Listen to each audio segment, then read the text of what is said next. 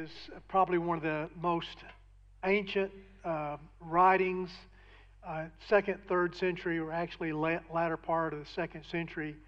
The church was expanding rapidly in the uh, Greco Roman Empire among people that uh, our Jewish friends would have called Gentiles. In other words, they had no religious background, no understanding of Judaism.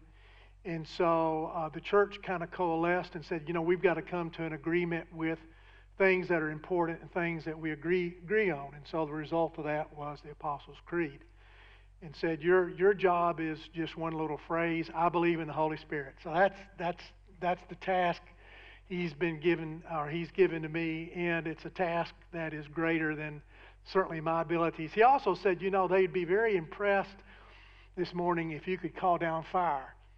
And uh, I thought, you know, I'd be very impressed if I could, you know, call down fire. That, that's probably not going to happen. And, and the only time it did happen, or the only time it was referenced in the New Testament, is when the disciples wanted to call down fire and Jesus rebuked them for it. So maybe we won't see any fire this morning, but we do want a greater understanding and comprehension of who the personage is of the Holy Spirit and the work of the Holy Spirit. And uh, the verse we want to start with this morning is, is very insightful and very important. Uh, this would have been an, a, a, kind of an unbelievable experience for the Jews this day in the words that Jesus spoke. And I'm going to have to put them in context because for you and I, you know, being Gentiles, the majority of us, uh, not having any Jewish background or roots, uh, this is going to kind of come as, you know, just out of the blue. Uh, but this was a very, deep and significant uh, implications into the words of Jesus. So, uh, John chapter 7, verse 37, on the last and the most important day uh, of the festival. Let me just, before we go any further, let me mention this is, this is the festival of, of tabernacles. And what happened is at the end of the year, after the last harvest, uh, the weather, like here, it, it, turns dry and cool. And so the harvest comes in, and uh, the Jews would come from really all over the world. And uh, they would come into Jerusalem to the Herodian temple, which was massive. And they would spend eight days together, and they would bring, you know, what we, we, we would just call it camping. There was no glamping, just, you know, kind of palm tree, fawns, and stuff like that and they and they would live out in, in around the, the, the temple. They would barbecue, and they would celebrate. Uh, it was it really was a festival, except for the last day. There were seven days that were kind of uh, a celebration. And uh, Herodias, uh, not Herodias, but uh, Josephus, a Roman historian, actually attended one, and he said that uh, every day that there was a choir of 4,000 people now, you and I, you know, it's kind of hard for us to kind of, you know, this is a, this is a big deal.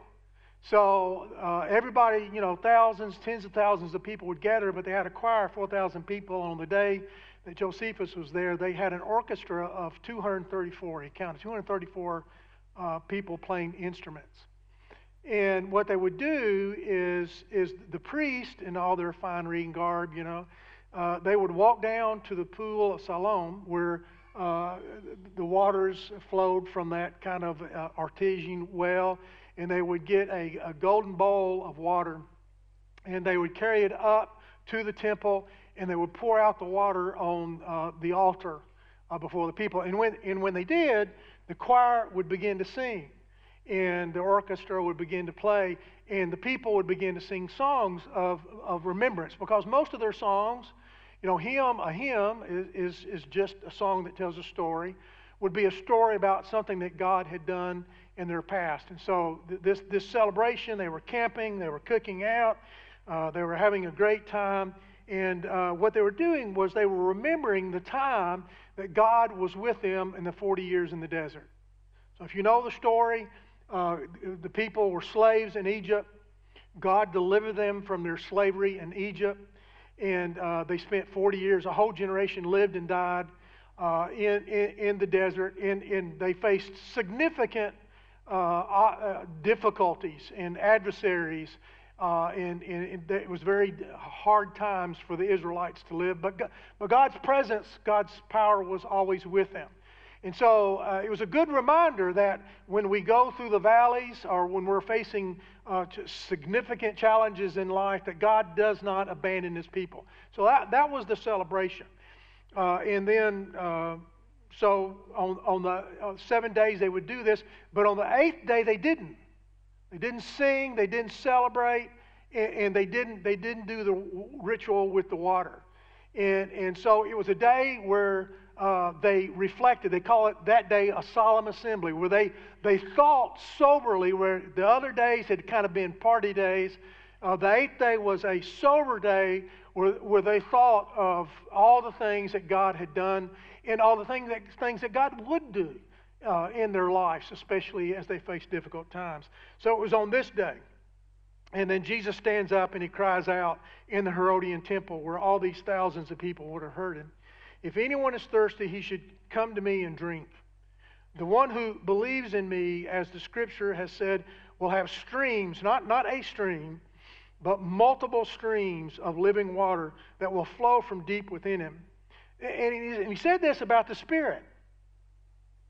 Uh, that's very instructive. We really need to pay attention about that because we know Jesus would be crucified and then he, he, he descend to be in, in, in heaven with the Father. And, and so the physical presence of Jesus would no longer be with his disciples, and, and we would not see him or experience him in the way the disciples did. But he said the Spirit, the Spirit would come. And he goes on, he says, uh, he, he testifies about this to, for all those who believed in him were going to receive, for the Spirit had yet, yet, not been, yet not been received because Jesus had not yet been glorified. Now, in, in the church in America in particular, there's a lot of confusion about the personage in, in, in the work of the Holy Spirit. Um, in, in my generation, I, I need to say this for 1900 years, I don't think that, that if you look at the history of the church, that confusion has not existed, but it does, it does for us.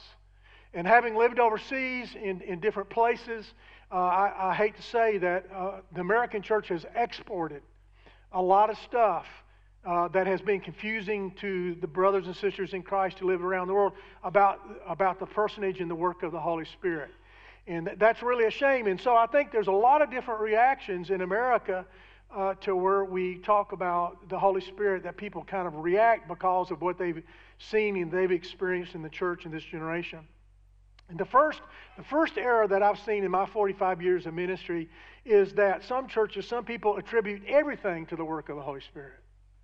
And, and, that is if they have a feeling, if they have a hunch, if they have a dream, you know, if they, if, if they have a laughing fit, if they, if they bark like a dog, if they pull for the Florida Gators.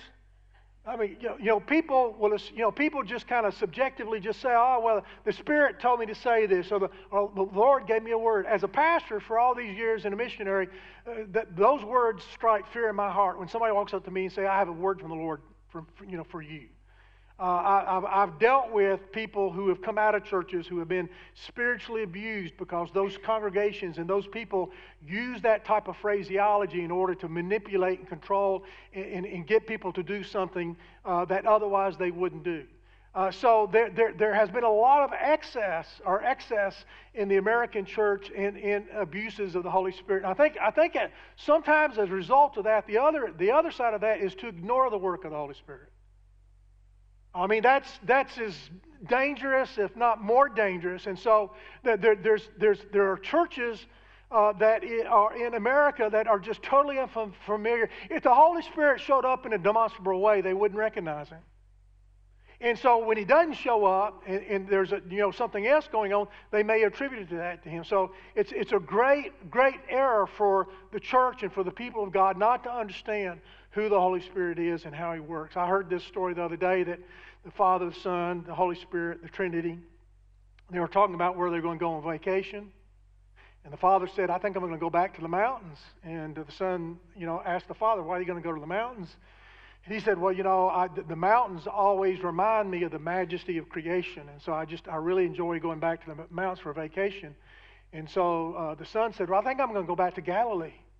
You know, I just want to go back and hang out all those spots and all those significant times that I had with the disciples. And, you know, I, I just think I'm going to go back to Galilee for my vacation. So the father looked at the Holy Spirit and he said, Where are you going to go on vacation? He said, I think I'm going to go to a Presbyterian church. And they said, well, well, the father said to the Holy Spirit, why are you going to go to a Presbyterian church? And the Holy Spirit said, well, I think I want to go somewhere I've never been before. Now, that was told by a Presbyterian pastor. So for, before you get, before the wrath of God comes down and we have fire. But, but, but you know, that there's, there's, it nothing to do with Presbyterian Baptist, non denominational, but, but the reality is for a lot of us, we're very uncomfortable and very unfamiliar with what the Bible teaches us about the Holy Spirit. And the first thing that I want to say is, is, is the Holy Spirit is not the Jedi force. You know, it's not some kind of mysterious, uh, for your older, it's not Casper the Ghost. I think one of the, one of the worst transliterations when we, when we translate, you know, the Bible uh, from the Greek and the Hebrew into the English is we came up with the Holy Ghost. He's not a ghost, he's a person. So the Spirit is a much better word. As a matter, of fact, I was reading this, uh, you know, from some, some Jewish historians. They were telling us that the, in, the, in, the, in the Old Testament, in the Hebrew, they don't have vowels, they just have consonants. It's very hard for us, you know, to, to work through Hebrew and, and, you know understand exactly what it has to say because it doesn't have any vowels. So later on, we we added in vowels, but but but but literally the consonants for the for when God revealed Himself to Moses, He revealed Himself as Yahweh. If you remove it, it's it's literally what the historians tell us. It is is the it is the two consonants that describe human breath: drawing in, breathing out, drawing in, breathing out. So when God revealed himself, he revealed himself to humanity as I am your breath. I am breath. So that just always comforts me. Is every time, every, every time an atheist breathes, he breathes the name of God. I, I, mean, that, that, that's just how God, how God, how intimate God is. And when Jesus translated reiterated that into, into the Greek, he used the word pneuma, which just means air or breath, the same thing. And so the Holy Spirit is, is one of the tri- part uh, of the Trinity. It's one of the personages of, of, of, of, of, the, of the Trinity, the Holy Spirit. He's, he's not just the Jedi force. And all through the Old Testament, we saw these promises because the Holy Spirit would only come at certain particular period of time and, and usually speak to and work with and speak through and fill a prophet. And then that prophet, the Holy Spirit would leave that prophet. It wouldn't stay with it. But, but all the promises in the Old Testament were that, that there'd be a Messiah, and, and when the Messiah came, the Spirit of God would come, and he would be, and we're about to go into that season of the year, Emmanuel. You've heard the phrase Emmanuel. We, we've, we've lived around the world where the teachings in other religions is you, you can never know God because God is unknowable. He, he's holy, He's distant, He's unreachable. But what, what the Old Testament prophet said is that there's a time where God is literally coming to live with His people. He's coming to indwell His people. And so, so that was the hope in the Old Testament is, is that the personage of God would come through the presence of the Holy Spirit. He would be Emmanuel. He would be God with us. In John chapter 14, Jesus said these words If you love me, you will keep my commands. And I will ask the Father, and he will give you another counselor who will be with you forever. So, uh, the counselor of the Holy Spirit. He is the Spirit of truth. The world is unable to receive him because he doesn't see him or know him, but you do know him because he remains with you and will be in you. I will not leave you as orphans as I am coming to you. And so, one of the great truths of Scripture is that you and I, if we know how to walk in the Spirit and be filled with the Spirit, we are never devoid of the presence of God. So, just like that, that Old Testament Israelite going through the desert, he always had what they called the Shekinah glory of God, which was a cloud that was illuminated at night. And they, they knew that the presence and the power of God was always with them. In fact, what we see is, is that God became so angry in the desert with the people, he said, Listen, he told Moses, he said, I'm not gonna, my presence will no longer be with you. I'm going to send my angels before you. And, and what, that, what that would mean is, is that he was literally telling Moses, My power will go with you, but my presence will not be there any longer. And Moses refused to go. He wouldn't go any further. I mean, that's a different understanding that, that you, you, you and I would, would say we, we could not, we could not, we should not exist as a church. We cannot exist as a Christian. We cannot follow Christ rightly. We can never experience God apart from His presence. We should look for the presence of God. We should, the, the two commandments in Scripture about the Holy Spirit is, is we are to walk in the Holy Spirit, which means that we are to live in the Spirit. It's not an experience on Sunday that God or Christ is calling us to. It is a lifestyle. And then he tells us to be filled with the Spirit, to be overflowed with the Spirit, not partially, uh, you know, kind of filling up that vessel, but totally and completely. So the Holy Spirit is, is all through Scripture, is, is the very presence of God with his people. And the second thing we see in Scripture is the work of the Spirit. What, what is the Holy Spirit doing? What is he doing in your life? What does he desire to do? What does he do in the life of the, of the church? What does he do in the life of the, the person who doesn't know Christ? How is he active in the world that we live in today? Uh, J- Jesus said this in John chapter 16 about the work of the Spirit verse 5 But now I'm going away to him who sent me, and not one of you asked me, Where are you going? Yet because I've spoken these things to you, sorrow has filled your heart. Nevertheless, I'm telling you the truth. It is for your benefit that I go away. You can imagine how astounded the disciples would have been. You know, they, they, they had seen Jesus, they had seen his miracles, they had heard his words. They'd seen Jesus touch the blind man and heal him. They'd seen Jesus heal people. He'd seen they had seen Jesus uh, raise people from the dead. And yet, here, here's the Son of God saying, I'm not going to be with you any longer. I'm going to be crucified. And I'm going to, I'm going to go to be with the Father. But it's to your advantage that the Holy Spirit is going to be with you. Those, those, are astounding words. He says, listen, if I don't go away, because if I don't go away, the counselor will not come to you, he goes on to say. And if I go, I will send him to you. And when he comes, he will convict the world of sin, righteousness, and judgment about sin because they don't believe in me. So, what, what is the work of the Holy Spirit? How do we recognize the work of the Holy Spirit in our lives? Number one is, is the Holy Spirit is a guide. Is a guide. And the way, best way to describe it is, is that the Holy Spirit in the life of the believer, He gives us the ability to see our life through God's circumstances. That's called wisdom, by the way. And, and you and I don't have that ability. We can't see, we cannot see the end from the beginning. We don't know what God is doing. And so, just like the Israelites, sometimes you and I experience these times where we're living in the desert. When we're facing adversity, we're facing difficulties, and, and, and life seems difficult and hard. And, and when the Israelites, uh, when they looked up into the sky, they always saw that Shekinah glory, that glowing, glowing cloud, and they knew that regardless of what they were facing, God was with them. And God now has given His children, through His Son Jesus Christ, the presence of the living person of the Holy Spirit to live in us, and He guides us. Life is filled with difficult decisions that have dramatic impact on our future.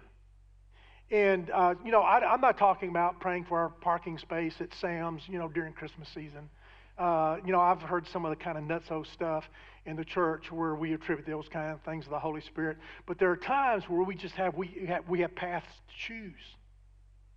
And, and when we pray and we're walking in the Spirit, the Bible says it's not so much that we even have to ask anymore, but the book of Proverbs says that God just orders our steps.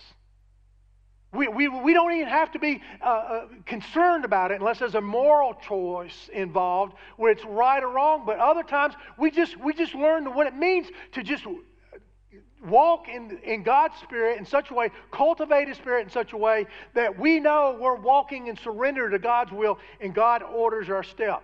But it, God, uh, the Holy Spirit, as a counselor, gives His children wisdom in, in the path that we should choose in life. And, and the second thing is, is that He's a, he's a revelator, uh, he, he gives us illumination. Uh, see, we're material, we're physical. And, and, and so much of this world is, in reality, is spiritual, and yet, you know, humanity would deny that. I can remember, I grew up in church. Wasn't a believer, but I grew up in church. And I can remember sometimes uh, as a kid, I was, I was, I was a troublemaker, to say the least. But anyway, I got in trouble a lot. And, and so when I really, really, really, really got in trouble, my mother would become very exasperated. And I knew I was going to get punished. And, and she, she'd get so exasperated, she said, What you really need is Jesus. And I can remember thinking, you know, I, I'm in trouble, maybe I do need Jesus. And so I'd do something because I had the influence of the church. I, would open the Bible and I'd start to read the scripture. But you know what? It, it was dead to me. It meant nothing. I might as well have been reading Hebrew or Greek because there was no life, there was no power in God's Word. But at 19 years of age, on a secular university campus where I finally met Christ and Christ came into my heart, all of a sudden I began to read the scripture and God began to illuminate. He began to show me things that I could never see with my dead, humanistic, material eyes. He gave me spiritual life. And so I, am amazed. I'm, I don't mind telling you, I'm 67. And as I read Scripture, God continues to give illumination. I see things. I, have read a Scripture verse a hundred million times, and all of a sudden, I'm in a situation, I'm in a valley, I'm climbing a mountain, I'm facing a circumstance, and I read a verse I've read a thousand times before, and all of a sudden, bam, just all of a sudden, God shines His light, and I see what Jesus or the Spirit was talking about when that particular text was written. God gives us illumination, but it's the work of the Spirit. The third thing is, you know, I like to kind of break it. It's really two things, or yeah, two things, but I just got it. One is one, he's a comforter. He's a comforter. I've got two friends uh, over the past few years who lost their wives, who their lives wives passed away, and I've watched them very closely. I work with them very closely, and uh, I know that both of them were in a deep love relationship, and um, so I watch these guys grieve. And, and, and I watch them weep, I watch them grieve, but I also watch their joy. And both, both of them have expressed to me is that, that the time of the closest presence and comfort of God has been during this time of grieving, of losing their wives. In fact, one guy said, I, I have come to know Christ in, in such a powerful way that I, I would have never known apart from this valley. The, the valley is dark, the mountain is high, the ocean is deep, but God's presence is sufficient. And so, so God comforts us when we're going through those times of loss, when we're going through those times of darkness, when, when we're fearful of what life holds around the next corner. It is, it is the work of the Holy Spirit to encourage us and to give us courage to face those days because that's what He does. But He's also a smoke alarm. You know, uh, sometimes when we cook, uh, my wife will be cooking something and, and it'll, set, it'll set off the smoke alarm. And it's, it's always a surprise, right? You know, it's got like, ooh, ooh, ooh, you know, dive, dive. It's like a submarine. I mean, it's terrible. And, and you think all the neighbors are going to come running, all that kind of stuff. Uh, I used to love to sin. Uh, you know, you see all these guys up here in the band, and, and they all have their shirts untucked. I, I just tucked my shirt in this morning just to rebel. And I, I was a very rebellious young man. And I can remember, I can remember bragging to my friends about my sin. I was proud of my sin. I, I, I loved my sin. I, I would defend my sin. But, but when, I, when I came to faith in Christ, I, I want you to know I didn't stop sinning. I still sin. But the difference is I can't tolerate it anymore. The difference it is is that now the Holy Spirit begins to warn me, no, no, no, this isn't for you. This isn't for you. You've been there. You've eaten that vomit before. Don't go back to it. But but there's there's even some even even something worse about this conflicting nature of the Holy Spirit is is is not not when the smoke alarm goes off, but when the battery dies. You know what I'm talking about? 2.30 in the morning, you're laying in bed. Beep. Beep. Put pillow over your head. Beep. All right, get up. You go out in the living room. Beep. Okay, I got, I got six of them. Ah, oh, it's this one. Beep. You go, you change the battery, you go back to bed. Beep. you, didn't, you didn't get the right battery. One of the most nagging things about the Holy Spirit is He reminds you of what you could have and what you should have in Jesus, but you don't have it. You should have flowing rivers of life coming inside of you. But you look for all these external things for your affirmation for your life. You look to your husbands, you look to your wives, you look to your boyfriends, you look to your girlfriends, you look to your job, you look to your cars, you look to your house, you look to all these things. And yet, even as a believer, you don't have that joy, you don't have that power, you don't have that satisfaction because you've never learned to cultivate the life of the presence of the Holy Spirit in your life. And so you should hear beep. So the Holy Spirit is a conflictor. He's a comfort. And the last thing that we see is that he convicts the world of sin. In other words, it's, it's not you and I that we're so winsome as we tell people about what God has done for us, but it is the very power of God that opens that person that we're speaking to about Jesus. He opens their heart, He opens their eyes. I can't tell you how many times at a college fraternity party that I was walking around with a bourbon in my hand, drunk, where people would tell me about Jesus, and I didn't want to hear anything they had to say. But you know what? The Holy Spirit was seeking me, God was seeking me. I was never a good man looking for God, but God is good, and He came looking for a bad man. See, see, God does that. We don't do it. We just have to be faithful. So the Holy, you want to know what the Holy Spirit is doing in Asheville today? He's working to convince people that they need a Messiah, that they need a Savior, they need a Redeemer. That's His job, not yours. Your job is to simply be faithful to tell the story of what He's done on your behalf. So that, that, that's what God is doing in our generation. That is what the Holy Spirit is doing in His work. Before we leave today, I just, I just kind of want to go with three takeaways in regards to the Holy Spirit. The, the first one is this is the Holy Spirit is like a spotlight. His job is not to draw attention to himself, but his job is to shine the light on the Father and the Son. Everything the Holy Spirit does gives glory to the Father. Everything the Holy Spirit does gives glory to the Son. He, he won't come into the life of our congregation. He won't come into your life bragging about himself. He's going to remind you about the words of Jesus. He's going to remind you who you are. He's going to remind you about what He can do, or what the Father can do, and what the Son has done on your behalf, and what your future is. That is the work of the Holy Spirit. He is a spotlight that shines the light on the glory of the Father and the glory of the Son. Something else I want to mention is we need to consider what it's like to be a Christian or be a church without the work of the Holy Spirit. What is a church without the Spirit? Well, I've traveled all over the United States and spoken in I don't know how many thousands of different congregations over the years. And I've seen a lot of things. And a lot of what I see in America, let me just say this. I've, I've been in the refugee camps where the people have brutalized one another in genocidal war. And I've seen the Holy Spirit come in those camps.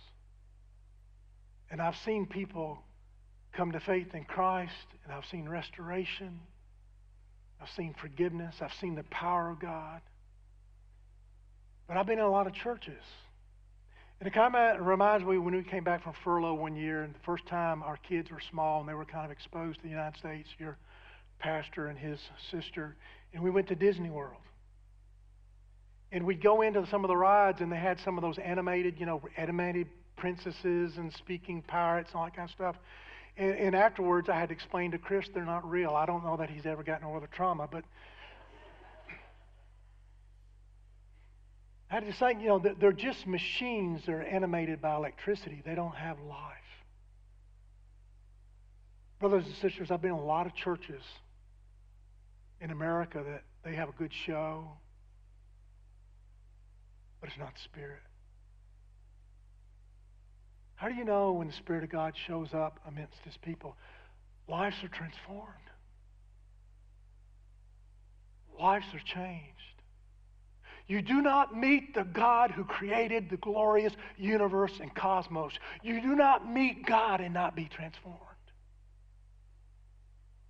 And when God moves into the life of an individual, and when God moves into the life of a congregation, everything changes. There's life.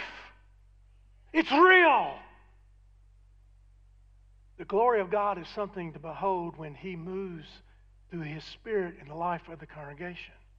Years ago, when I was a pastor as a young kid, we moved up into a rural area of the United States, and they had a di- whole different hymnology than what I grew up with. I kind of grew up in a college church where we sang a lot of Latin, and uh, I always loved to say, you know, I was listening to ZZ Top, and they were singing Latin. It didn't work. Uh, but this church had its own hymnology. And I remember singing this song, and I printed it off this morning, but it had a powerful impact on me. Brethren, we've met to worship and adore the Lord our God. Will you pray with all your power while we try to preach the word? All is vain unless the Spirit of the Holy One comes down. Brethren, pray. Oh, brethren, pray. And holy manna will be showered all around. That second verse still grips me. Brethren, see poor sinners round you slumbering on the brink of woe. Death is coming. Hell is moving. Can you bear? Can you bear to let them go? See our fathers and our mothers and our children sinking down. Brethren, pray, pray, and holy manna will be showered all around. If there's any great need in the life of the church in America today, it is the power of the Spirit of God. There's any great need I have is Monday morning when I get up. Regardless of what happens, regardless of whether I'm on the mountaintop or the valley, I need the presence of God. I need His power, but I need His presence. I need to know He's with me. I need to be able to say with the psalmist, Oh, taste and see that God is good that He's life. That He's not just some animated show that happened on Sunday morning, but He's as real in my life on the weekdays as He was on the Sunday when I was stirred up by the music or the sermon that I heard from the preacher.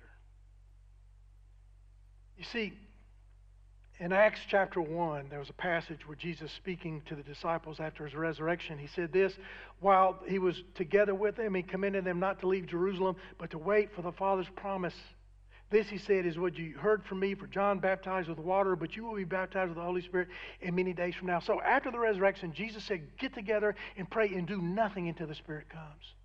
Because everything you do without the Spirit of God will not prevail. It will be for naught, for nothing. Everything the church does without the Spirit of God is for nothing.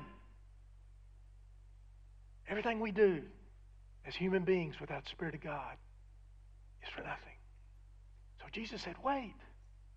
Your first priority today is to abide. Your first priority today is to get up and to hear from Him, to walk with Him, to know Him, to taste Him, to experience Him. I've given this to you, this privilege, this, this blessing of the presence of God. Don't forsake it.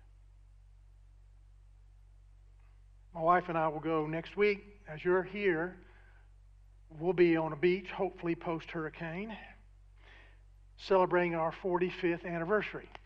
Now, we actually had it in July, but we had a lot of other things going on. We couldn't get away. So uh, I picked this week. And now I, I can't tell you a lot about the wedding day. I know that I got up and had uh, a banana split with my friends. And I know that after the service, we got to the back of the church, and my wife grabbed me and she said, You forgot to kiss me. Uh, some things are just better forgotten. every day, every afternoon, my wife Heather and I, we walk. About an hour, hour and a half. We walk around a lake, and she decompresses. We, we talk about our children, we talk about our grandchildren, we talk about our fears, we talk about the battles we're having, we're talking about the hopes that we have for the future. And as we walk, we, we hold hands. As we get through with the walk, we sit down on a little bench and we look out over the lake and uh, we just we just spend time together. I love that woman. When she, when I leave, she's short. I love it. She puts her arms around me and she prays for me. She puts them around my neck and she strokes my face. And when we're that close, I can smell her hair. And I look down and she's got those big brown eyes. She told me not to get mushy this morning. You see, it was never about the wedding day, it's about the relationship. You see, coming to Christ is just coming to the gate. But the filling of the Holy Spirit is living in the garden. It's a restoration of the presence of God with his people. I believe in the Holy Spirit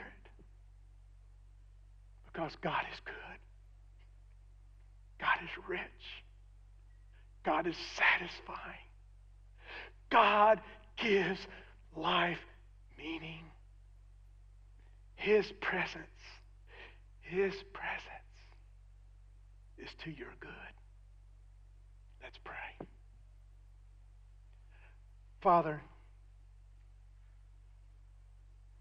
thank you for your faithfulness. Thank you that you've not left us as orphans. As we see this world spin out of control.